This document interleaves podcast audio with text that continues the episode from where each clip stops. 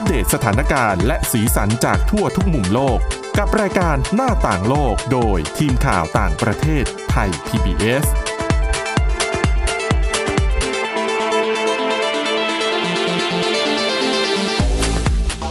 สวัสดีค่ะ ต้อนรับคุณผู้ฟังเข้าสู่รายการหน้าต่างโลกนะคะ มาอัปเดตเรื่องราว สถานการณ์ทั้งสีสัน และสาระจากทั่วทุกมุมโลกกับทีมข่าวต่างประเทศไทย PBS กันได้เช่นเคยทุกวันนะคะ ติดตามฟังกันได้ผ่านทางพอดแคสต์ ค้นหาคำว่าหน้าต่างโลกค่ะ ก็ติดตามฟังบนเว็บไซต์ก็ได้นะคะ www.thaipbspodcast.com วันนี้ทีมข่าวต่างประเทศมารับหน้าที่ตรงนี้เหมือนเดิมนะคะ อยู่กันกับคุณทิพย์ตะวันธีรนัยพงษ์และดิฉันวินิษฐาจิตกรีค่ะ สวัสดีค่ะ แน่นอนว่าเรื่องที่เราต้องเกาะติดกันในวันนี้ มันก็จะต้องมีเรื่องโควิด -19 แล้วหนึ่งอืม วัคซีน ค่ะขาดและไม่ได้นะคะเป็นที่จับตามองนะตอนนี้ อีกเรื่องหนึ่งใกล้ตัวก็ขาดไม่ได้เช่นกันกับเรื่องของเพื่อนบ้านอย่างเมียนมา ที่สถานการณ์ช่วงสัปดาห์ที่ผ่านมา ร้อนระอุรุนแรง ต้องบอกว่าคือก่อนหน้านี้เราก็เห็นเรื่องของเจ้าหน้าที่เมียนมาใช้กำลังในการสลายการชุมนุมมาบ้างแหละ จนทำให้มีผู้เสียชีวิตก็มีเหมือนกันเพียงแต่ว่าเมื่อวันอาทิตย์ที่ผ่านมาเนี่ย คือเรียกได้ว่าเป็นการยกระดับการใช้กำลังปราบปรามกลุ่มผู้ประท้วงเนี่ยในหลายเมืองทั่วประเทศนะคะแล้วก็มีคนเสียชีวิตรู้สึกมีวันหนึ่งตั้ง 18 คนนะใช่ในวันเดียว อันนี้อะคือตัวเลขที่เจ้าหน้าที่ UN เป็นคนบอกนะ แต่ว่าคนที่อยู่ในพื้นที่หรือว่าหน่วยงานอะเออบางคนหรือบางกลุ่ม อาจจะออกมาอ้างตัวเลขที่แตกต่างกันไปก็มี มันจะมีหลายกรณีนะ อย่างเช่น เอาเสียชีวิตโดยตรงแบบที่เขา ตั้งใจสาดกระสุนเข้าไปใส่ฝูงชน อันนั้นก็คือแน่นอนเป็นต้องเรียกว่าเป็นการเสียชีวิตจากการปราบปรามเนาะแต่ว่าจำได้มันมีกรณีหนึ่งที่เหมือนเป็นครูค่ะจำไม่ได้ในเมืองอะไร ที่เขาเหมือนโดนลูกหลง แล้วเขาแบบเสียชีวิต อันนั้นก็คือมีปัญหาเรื่องการนับตัวเลขอีกว่าจะนับอย่างนี้ยังไงต้องเรียกไหมว่าเป็นการเสียชีวิตจากการปราบปรามการประท้วงที่รุนแรง นอกจากเรื่องของผู้เสียชีวิตบาดเจ็บอีกนับไม่ถ้วนนะคะ แล้วก็มีคนถูกจับกลุ่มตัวไปเนี่ยโอ้โห โหเยอะพันมาก ดิฉันว่าน่าจะเกินพันหนึ่งพันสามร้อยคนได้แล้วล่ะ ล่าสุดก็เริ่มเห็นไปทางนักข่าวอ๋อใช่ คือก่อนหน้านี้ก็จะเห็นแต่กลุ่มผู้ประท้วงนะคะ แต่หลังๆนี่นักข่าวจะโดนจับกันไปเยอะ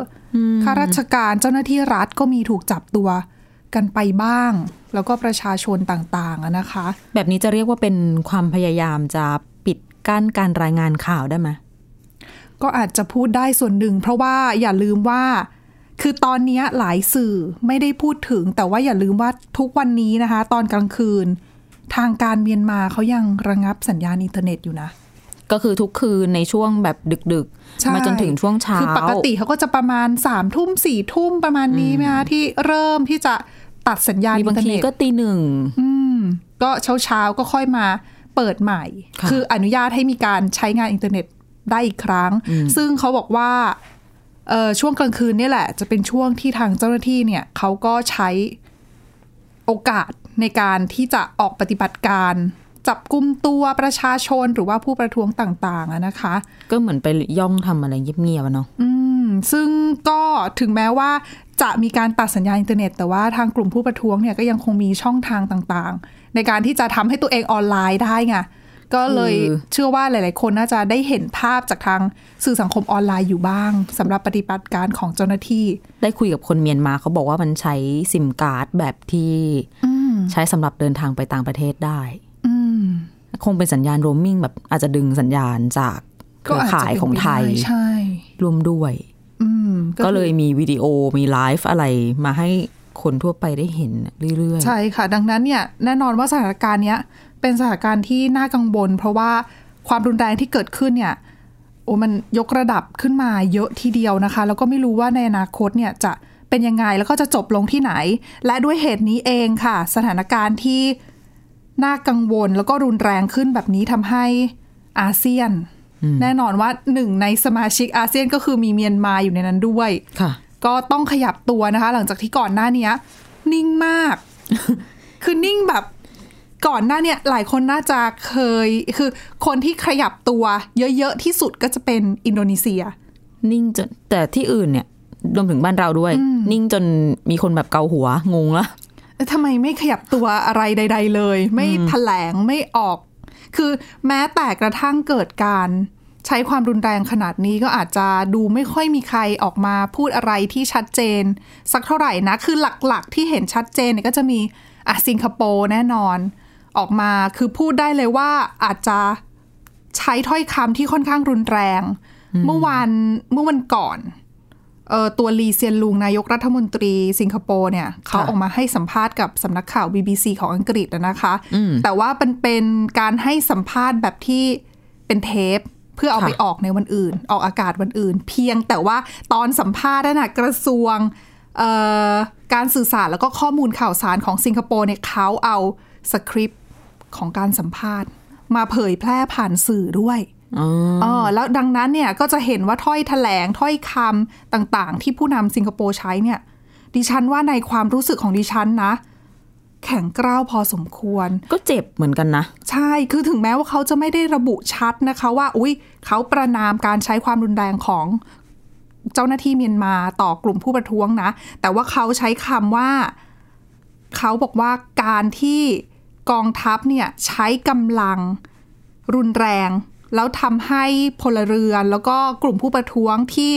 ไร้อาวุธเนี่ยเสียชีวิตเนี่ยเป็นสิ่งที่ยอมรับไม่ได้ ซึ่งดิฉันว่าตรงเนี้ยถือว่าเป็นข้อความที่แข็งกร้าวพอสมควร ถึงแม้ว่าจะไม่ได้ออกมาบอกว่า อุ้ยเราประนามก็ตามอะนะคะ มีอีกมีบอกว่าเหมือนกับเป็นเรื่องเศร้าอะที่เมียนมาเนี่ย ถอยหลังใช่ ถอยหลังกลับไปสู่การอยู่ภายใต้อำนาจของกองทัพของทหารอีกครั้งหนึ่งทั้งทั้งๆที่ได้ก้าวผ่านจุดนั้นมาแล้ว แล้วก็ได้แหมได้มีการเลือกตั้งโดยมีรัฐบาลพลเรือนมาแล้ว หลายปีสุดท้ายกลับไปเหมือนสมัยก่อนอีกแล้วอืมก็เป็นเขาใช้คำว่า tragedy เนาะใช่ค่ะ เป็นเรื่องที่น่าเศร้า ใช่เพราะอุตสาห์แหมการเปลี่ยนผ่านมาสู่ประชาธิปไตยเนี่ยใช้เวลานะคะ แล้วก็ดูแล้ว คือสถานการณ์ดีขึ้นเรื่อยๆ เรื่องของความเป็นประชาธิปไตยในเมียนมาเองเนี่ย แต่พอมาเจอรัฐประหารครั้งนี้เนี่ย โอ้ยถอยหลังย้อนกลับไปเนี่ย เกินสิบปีนะอืมเออเหมือนแบบวนอยู่กับเรื่องเดิมๆ การแก้ปัญหาแบบเดิมๆ เพราะว่าหลายๆ คนก็มองว่ากองทัพเนี่ยจะเอายังไงหลังจากนี้ต่อไปก็ยังบอกไม่ได้เหมือนกัน แต่ว่าทางผู้นำอินโดเออขออภัยอะผู้นำสิงคโปร์เนี่ยเขาก็บอกนะ คือถ้าพูดว่าจะให้อาเซียนหรือว่าใครดำเนินมาตรการเรื่องของการคว่ำบาตรค่ะเขาก็ไม่ค่อยสนับสนุนสักเท่าไหร่อืมเพราะว่าคว่ำบาตรไปเนี่ย แน่นอนว่าคนที่เจ็บก็ คนในประเทศ ชาวเมียนมาเอง เจอทั้งเรื่องพิษเศรษฐกิจ พิษโควิด -19 อืม อืม พอเจอถ้าเจอคว่ำบาตรไปอีกเนี่ย ก็ไม่รู้ว่าเขาจะ อยู่กันยังไงก็คือเหมือนกับเลือกยากนะ ว่าคือแต่ละประเทศเนี่ยจะเข้าไปให้ความช่วยเหลือยังไง ดีเซนลุงก็เหมือนจะเชื่อว่า มาตรการต่างๆ พวกเนี้ยไม่ได้จะไปส่งผลกระทบกับกองทัพเมียนมาหรอกอืมอืมถูกค่ะ เขาก็มองว่าคือจากประวัติศาสตร์การเมืองเมียนมาเนี่ย คือพูดได้เลยว่ากองทัพเขาไม่ค่อยแคร์โลกข้างนอกสักเท่าไหร่ อืมใช่เออคือเหนมีที่อิทธิพลน้อยมาก คือถึงแม้จะเป็นอาเซียนก็ตามนะคะ เขาก็ไม่ฟังอยู่ดี แต่ถึงจะไม่ฟังหรือว่าสองจิตสองใจว่าเอ๊ะจะยังไงกับอาเซียนหรือเปล่า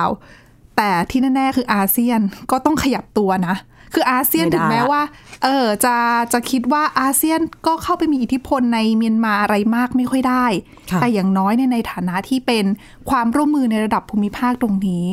อาเซียนพยายามชูเรื่องของการเป็นแกนกลาง เป็นเขาเรียกว่าอะไรอะเป็นองค์กรที่มีความสำคัญมีบทบาทสำคัญในภูมิภาคในการรักษาเรื่องของความมั่นคง เสถียรภาพต่างๆอะนะคะ ดังนั้นเนี่ยต้องทำอะไรสักอย่างในประเด็นนี้อยู่แล้ว แต่ต้องใช้เวลาถึงหนึ่งเดือนฮะกว่าที่จะเริ่มมาจับเข่าคุยกันได้นะคะ เป็นครั้งแรกพร้อม ๆ กันหเมื่นึ่องวันเดือนพอดีเป๊ะ ใช่เมื่อเมื่อวันซืนเมื่อวันที่สอง ใช่ก็ครบประมาณหนึ่งเดือนพอดีนะ นับตั้งแต่เกิดรัฐประหารอะครบหนึ่งเดือนด้วยแล้วอาจจะประกอบกับ คือตัวเร่งปฏิกิริยาอาจจะเป็นเหตุรุนแรงเมื่อสุดสัปดาห์ที่ผ่านมาด้วยใช่เพราะเมื่อสัปดาห์ที่แล้วเนี่ย ตอนที่รัฐมนตรีต่างประเทศของของบ้านเราอินโดนีเซียแล้วก็ตัววันน้ำมองลาวินของเมียนมามาเจอกันเขาเขายังบอกอยู่เลยว่าจะ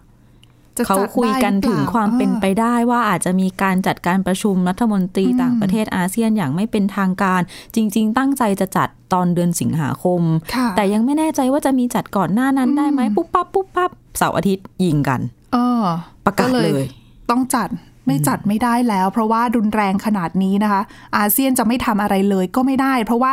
แน่นอนว่าชัดเจนว่าสิ่งที่เกิดขึ้นในเมียนมาเนี่ย ย่อมส่งผลกระทบต่อเรื่องของเสถียรภาพแล้วก็ความมั่นคง ในภูมิภาคอาเซียนเองด้วย พูดง่าย ๆ ด้วยก็เป็นเรื่องเป็นหน้าเป็นตาด้วย เป็นหน้าเป็นตาด้วยส่วนหนึ่งก็คือ ดิฉันเชื่อว่ามีบางคนบางประเทศที่อาจจะกังวลว่า มหาอำนาจนอกภูมิภาคอาจจะเข้ามาเอี่ยวเข้ามาแทรกแซงในประเด็นนี้ด้วยหรือหมายเปถึงล่าเดี๋ยวจะมาฉกฉวยโอกาสตอนนี้ อืม บางก็ไม่คนแน่ใช่ บางคนก็อาจจะบางประเทศอาจจะกังวลก็เลยทำให้ อาเซียนเรามาจัดการกันเองดีกว่า อีกอย่างหนึ่งมันจะมองว่าเป็นเรื่องภายในของเมียนมาอย่างเดียวคนอื่นไม่เกี่ยวเลย มันก็ไม่ได้ เพราะว่าถ้าเกิด อย่างว่าแหละ เรื่องแบบนี้ความใช้ความรุนแรงประเทศเพื่อนบ้าน เราต้องได้รับไม่ผลกระอือทบเลย เราต้องได้รับผลกระทบถูกต้องอยู่แล้วถึงแม้ไม่ใช่ทั้งอาเซียนแต่อย่างน้อย บ้านเราเนี่ยก็ต้องมีจริงๆบ้านเรานี่โดยตรงที่สุดใช่ในกรณีที่ถ้าเกิดมีการปราบปราม รุนแรงเหมือนค่ะเหมือนในอดีตเนาะ ใช่เขาก็จะหนีข้ามมาฝั่งเรา ซึ่งค่ะการหารือก็เกิดขึ้นไปแล้ว แล้วก็มีการออกแถลงการด้วย เดี๋ยวช่วงหน้าอะเราจะมาพูดกันว่าแถลงการนี้มีอะไรน่าสนใจกันบ้างนะพักกันสักครู่ค่ะ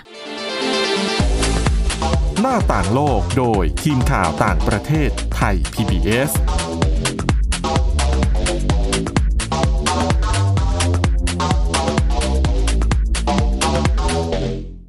เพียงแค่มีสมาร์ทโฟน ก็ฟังได้Thai PBS Digital Radio สถานีวิทยุดิจิทัลจากไทย PBS เพิ่มช่องทางง่าย ๆ ให้คุณได้ฟังรายการดีๆ ทั้งสดและย้อนหลัง ผ่านแอปพลิเคชันไทย PBS Radio หรือ World Wide Web Thai PBS Radio com Thai PBS Digital Radio Infotainment for all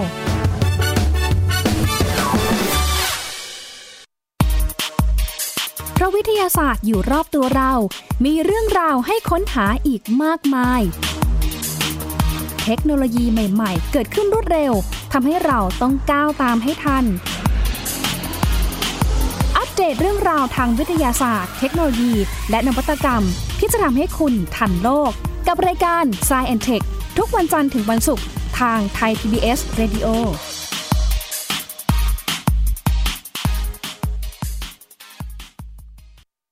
กกว่าด้วยเวลาข่าวที่มากขึ้น จะพัดพาเอาฝุ่นออกไปได้ครับ มากกว่าให้คุณทันในทุกสถานการณ์ ตามที่กฎหมายดังกล่าวกำหนดเอาไว้ มากกว่ากับเนื้อหาเที่ยงตรงรอบด้านนำมาใช้ในคดีเมาแล้วขับ มากกว่า ในทุกทางออกของสังคม ป้องกันไม่ให้ปัญหาเกิดขึ้น มากกว่ากับข่าวรอบวันในทุกมิติ เครนก่อสร้างเกิดอุบัติเหตุขึ้น มากกว่าด้วยการวิเคราะห์ที่ตรงจุด ความพยายามของภาครัฐที่จะแก้ปัญหา และมากกว่ากับทีมข่าวมืออาชีพ ข่าวไทย PBS ให้คุณได้มากกว่าโรงเรียนเลิกแล้วกลับบ้านพร้อมกับรายการ Kids Hours โดย วัญญาชยโย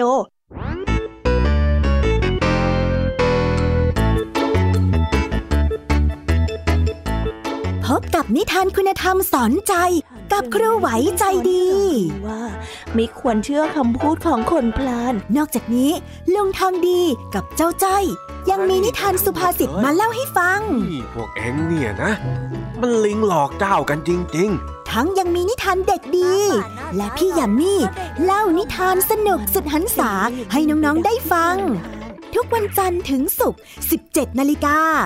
ทางวิทยุไทย PBS www.thaipbsradio.com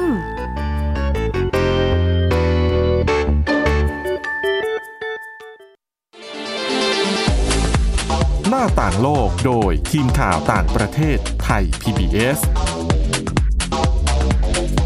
ต้อนรับกลับเข้าสู่ช่วงที่ 2 ของรายการหน้าต่างโลกนะคะ ค้างกันไว้ในเรื่องของท่าทีของอาเซียนเราค่ะแล้วก็แถลงการที่ออกมาอืมหลังจากมีการประชุม รัฐมนตรีต่างประเทศอย่างไม่เป็นทางการไปเมื่อวันอังคาร ค่ะ คือถ้าให้พูดเนี่ยว่า คืออย่างน้อยๆอะอาเซียนก็สามารถออกแถลงการได้ ถึงแม้ว่าแถลงการในครั้งนี้จะเป็นแถลงการของประธานอาเซียนก็ตามอืมแต่ก็ถือว่าเป็นแถลงการที่ออกมาหลังจากที่อาหารือกันสิบชาติแล้วอืมออกมาได้ ซึ่งก็ถือเป็นเรื่องน่ายินดีอะน้อยๆ แต่ว่าคือถ้าเราไปกลางเจ้าตัวแถลงการอันนี้ออกมาดูอะนะคะ ซึ่งมีไม่กี่ข้อหรอกไม่กี่หน้าด้วย แค่สองสามหน้าเอง ก็จะเห็นได้ถึงข้อที่มีความสำคัญเนี่ยสักแบบสามสี่ข้อเท่านั้นเองค่ะ ค่ะ คือเป็นเรื่องของอะอย่างแรก เรื่องนี้ยังไงก็ต้องมีการพูดถึงก็คือเรื่องของการเรียกร้องให้กองทัพเมียนมายุติการใช้ความรุนแรงเพิ่มเติมไม่ทำร้ายกลุ่มผู้ประท้วงที่ไร้อาวุธต่างๆอะนะคะ แต่ที่น่าเศร้า อันนี้เป็นเป็นน่าเศร้าเป็นสิ่ง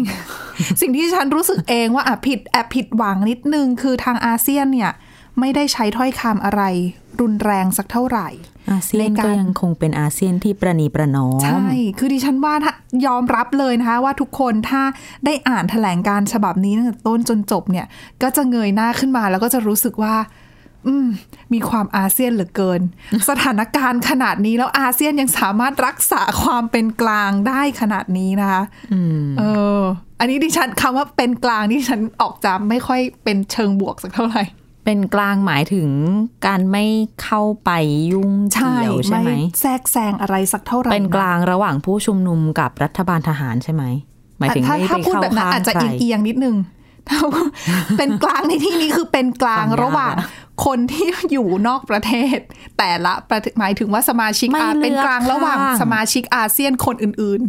อ๋อๆคือคุณผู้ฟังต้องยอมรับแบบนี้ก่อนว่าอาเซียนสิบประเทศก็จริง แต่ว่าด้วยปัจจัยต่างๆ ที่เป็นบริบทของแต่ละประเทศเนี่ยทำให้สิบประเทศไม่ได้มีความเห็นในเรื่องเมียนมาเนี่ย ไปในทิศทางเดียวกันนะอืมจึงทำให้ก่อนหน้านี้อาการคุยกันอาจจะลำบากนิดนึง ประเทศหนึ่งอยากได้อีกแบบ อีกประเทศอยากได้อีกแบบ อีกแล้วก็ประเทศมีจุดยืนอีกหนึ่งแบบ เห็นท่าทีที่ชัดเจน จากใช่อินโดนีเซียอย่างนี้อ๋ออืมดังนั้นเนี่ยมาเลเซียด้วยอะสิบชาติเห็นไม่ตรงกันแล้วจะออกแถลงการที่ชัดเจนได้ยังไง แถลงการก็เลยออกมาแบบ แตะนั่นนิดแตะนี่หน่อยอย่างละนิดอย่างละหน่อย แล้วก็ใช้คำที่ไม่ได้รุนแรงอะไรสักเท่าไหร่ ดังนั้นเรื่องของเหตุน้องเลือดที่เกิดขึ้น ก็ระบุแค่ว่าอะอาเซียนมีความกังวล แล้วก็อาเซียนอยากจะขอให้หลีกเลี่ยงการใช้กำลังความรุนแรงนะคะ แต่ไม่ได้ประนามไม่ได้ใช้ถ้อยคำแข็งกร้าวใด ๆ นั่นเอง แต่ว่าอีกหนึ่งกรณีที่น่าจับตามองในเรื่องนี้ซึ่ง อะคุณวิถากับเราเนี่ยได้เกรินไปแล้วเรื่องคือของหลักการไม่แทรกแซงกิจการภายในระหว่างกันของอาเซียนค่ะหลักการข้อนี้ถูกหยิบยกถูกอ้างเนี่ยบ่อยครั้งนะคะ เวลาแต่ละประเทศสมาชิกเกิดเหตุการณ์อะไรใด ๆ ขึ้นในประเทศ โดยเฉพาะเรื่องของความขัดแย้งทางการเมืองค่ะ อาเซียนหยิบยกค่ะประเทศสมาชิกอาเซียนหลาย ๆ ประเทศ หยิบยกคำว่าหลักการไม่แทรกแซงขึ้นมาใช้เพื่อไม่ให้ประเทศอื่นเนี่ยมาแทรกแซงตัวเอง แต่ว่าที่น่ายินดีคือแถลงการฉบับนี้ไม่ได้มีการพูดถึงหลักการนั้นนะ แต่ในทางปฏิบัติอ๋อโอเค ในทางปฏิบัติเนี่ยยังมีอยู่ แต่ว่าในแถลงการเนี่ยไม่ได้มีการเขียนเรื่องของหลักการไม่แทรกแซงกิจการภายในระหว่างการ แต่ว่ามีการให้ความสำคัญกับเรื่องของหลักการประชาธิปไตย รัฐบาลภายใต้รัฐธรรมนูญ เรื่องของการสนับสนุนแล้วก็ปกป้องสิทธิมนุษยชน เหล่านี้เนี่ยก็คือเป็นประเด็นที่ถูกระบุอยู่ในแถลงการ ซึ่งอันเนี้ยสอดคล้องนะคะ กับแถลงการประธานอาเซียนที่ออกโดยบรูไนนี่แหละ เมื่อตอนที่เกิดรัฐประหารวันแรกๆค่ะ แต่ตอนนั้นเนี่ยคือบรูไนออกโดยที่ว่ายังไม่ได้มีการประชุมรัฐมนตรีต่างประเทศไงอันนี้ก็คือแต่แต่ความเห็นในแถลงการทั้งสองฉบับเนี่ยมีความคล้าย ๆกัน ซึ่งบางคนอาจจะมองได้ว่า อันนี้เป็นความสำเร็จของอินโดนีเซียด้วยเหมือนกัน ที่เพราะผลักดันเรื่องของการผลักดันหลักการประชาธิปไตยให้เข้ามาอยู่ในแถลงการฉบับนี้อะนะคะ เพราะว่าอินโดนีเซียพูดเองเลยว่าเข้าใจนะว่าหลักการไม่แทรกแซงกิจการภายในเนี่ย เป็นหลักการสำคัญหนึ่งของอาเซียนของกฎบัตรอาเซียน แต่ว่าอย่าลืมว่าหลักการประชาธิปไตย แล้วก็รัฐบาลภายใต้รัฐธรรมนูญเนี่ย เป็นสิ่งที่มีความสำคัญมีคุณค่าสำคัญไม่แพ้กัน คือสำคัญเท่ากันเลยก็ว่าได้ดังนั้นเนี่ย ขอร้องอย่าหยิบยกแต่บางประเด็นขึ้นมา ควรให้ความสำคัญอีกประเด็นหนึ่งด้วย แต่ถ้าถามคนนอกมันยังมีอีกเรื่องหนึงก็คือหลักการเรื่องของสิทธิมนุษยชน หลักมนุษยธรรมใช่ที่ ไม่ดูดายต่อปัญหาที่ทำให้แบบคนพูดง่ายๆบาดเจ็บล้มตายกันจากการปราบปรามการประท้วงที่รุนแรงเนี่ยคือถ้าจะมาบอกว่าไม่แทรกแซงแล้วปล่อยให้สิ่งเหล่านี้เกิดขึ้นมันก็คือการ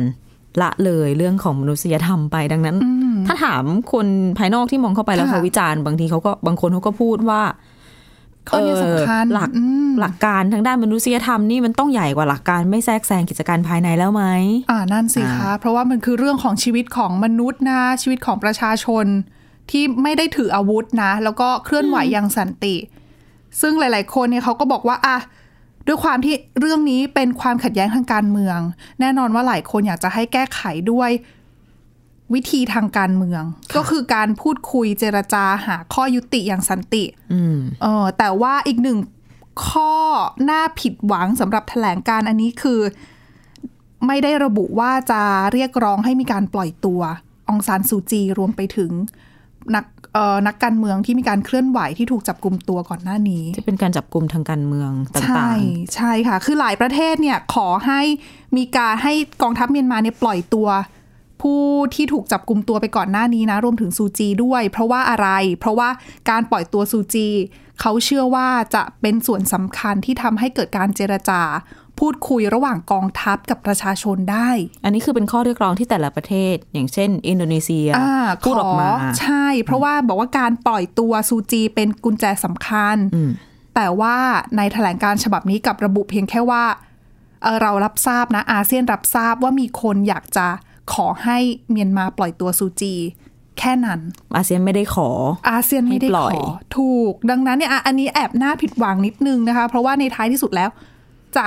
แก้ปัญหานี้ได้ยังไง ในเมื่อข้อเรียกร้องของกลุ่มผู้ประท้วงก็คือหนึ่งในหนึ่งในข้อเรียกร้องที่ชัดเจนคือการปล่อยตัวซูจีนั่นเอง อืม แต่ถ้าไปถามคนเมียนมาที่ต่อสู้ อยู่ตอนนี้เขาก็อาจจะบอกว่า มันไม่ใช่อะไรที่จะต้องมาเจรจากันนะ เพราะว่าเขาเลือกรัฐบาลใหม่ไปแล้ว อืมยัง จะมาเจรจาอะไรกันอีก อืมนั่นสิเอคะอดูจุดจบเรื่องนี้ ยากอยู่ ยังนึกไม่ยาอกอกที่เลยจะว่าประจะเมิจนบอยู่ยังไง แต่ว่าหลาย ๆ คนก็คาดหวังเอาไว้ว่าคือในท้ายที่สุดมันจะมาจบลงที่ว่าด้วยความที่มันเป็นปัญหาการเมือง เป็นปัญหาที่เกิดขึ้นในประเทศคำตอบที่ออกมาก็อาจจะไม่ใช่อาเซียนอ๋อที่จะเป็นคนให้คำตอบเขา แต่อาจจะอะเป็นกองทัพที่ยอมอ่อนข้อมากน้อยแค่ไหน หรือว่าประชาชนชาวเมียนมาเองในประเทศ จะ มีเงื่อนไขอะไรยังไง ในการเจรจาจะยอมเจรจาไหม ถ้าเจรจาแล้วจุดยืนคือยู่ตรงไหนอะไรเงี้ยค่ะ ค่ะ อะ พักทิ้งท้ายหมดเรื่องเมียนมาทิ้งท้ายเรื่องวัคซีนตามที่คุยไว้นิดหนึ่งจริงมีมากกว่านี้ แต่ว่าอาจจะต้องชวนกันไปติดตามฟังพรุ่งนี้แล้วนะคะ อันนี้จะพูดถึงเรื่องของเป้าหมายในการส่งกระจายวัคซีนโควิด -19 ให้ทั่วโลกของโครงการ COVAX ที่เป็นโครงการขององค์การอนามัยโลก ซึ่งแน่นอนเขาตั้งเป้ามาจะ กระจายวัคซีนไปให้ประเทศยากจนแล้วก็ประเทศที่มีรายได้ปานกลางเนี่ยก็คือจะสร้างความเท่าเทียมให้ในโลกอะนะล่าสุดโครงการโควัคเขาจัดประชุมกันแล้วเขาก็ออกมาเปิดเผยเป้าหมายว่าภายในเดือนพฤษภาคมนี้ก็อีก3เดือนเนาะค่ะจะกระจายวัคซีนให้ได้ 237 ล้านโดส ไปยังประเทศต่างๆ รวม 142 ประเทศ หลังจากเมื่อประมาณสัปดาห์ที่แล้ว คือไม่กี่วันที่ผ่านมาเนี่ย เริ่มส่งวัคซีนไปกาหน้าก่อน แล้วก็ไปไอวอรี่โคสแล้ว ก็เริ่มเห็นภาพฉีดกันไปแล้ว ทีนี้ต้องมาติดตามดูว่าจะทำได้ตามเป้าตรงนี้ไหม เพราะว่าจริง ๆ นอกจาก 237 ล้านโดส แรกภายในอีก 2 เดือน 3 เดือนข้างหน้าเนี่ย ทั้งปีเนี้ยโควัคเขาตั้งเป้าจะจัดซื้อวัคซีน 1,800 ล้านโดส แล้วก็แจกจ่ายอืมซึ่งมันก็จะเป็นปัจจัยสำคัญในการสร้างภูมิคุ้มกันให้ประชากรโลกทั้งโลก อืม ใช่ค่ะอืมแล้วอย่างบ้านเราเพื่อนบ้านเราก็เพิ่งได้รับไปนะโควัคอย่างกัมพูชา อืมอืม กัมพูชานี่จะได้จากจีนด้วยนะใช่ที่ได้ฟรีคือก่อนหน้าได้ไปเนี้ยแล้วเขาทีหนึ่งเขาเริ่มฉีดวัคซีนไปแล้วตั้งแต่เดือนที่แล้ว โดยใช้วัคซีนของจีนนี่แหละ แต่ตอนเนี้ยเมื่อวานนี้เขาเพิ่งได้รับตัววัคซีนจากเออของ a s t r a z เซ e c a ที่ผลิตในอินเดียมาก็ตามโครงการนี้แหละในการเข้าร่วมรับความช่วยเหลือจากประเทศอื่นมันก็ดีอย่างนี้นี่เองค่ะ นะคะและนี่คือเรื่องราวที่นำมาฝากกันในวันนี้นะคะสำหรับรายการหน้าต่างโลก ติดตามฟังกันได้ทุกวันผ่านทางพอดแคสต์ค้นหาคำว่าหน้าต่างโลกค่ะ วันนี้เราสองคนและทีมงานทั้งหมดลาไปก่อน สวัสดีค่ะ สวัสดีค่ะ Thai PBS podcast. View the world via the voice.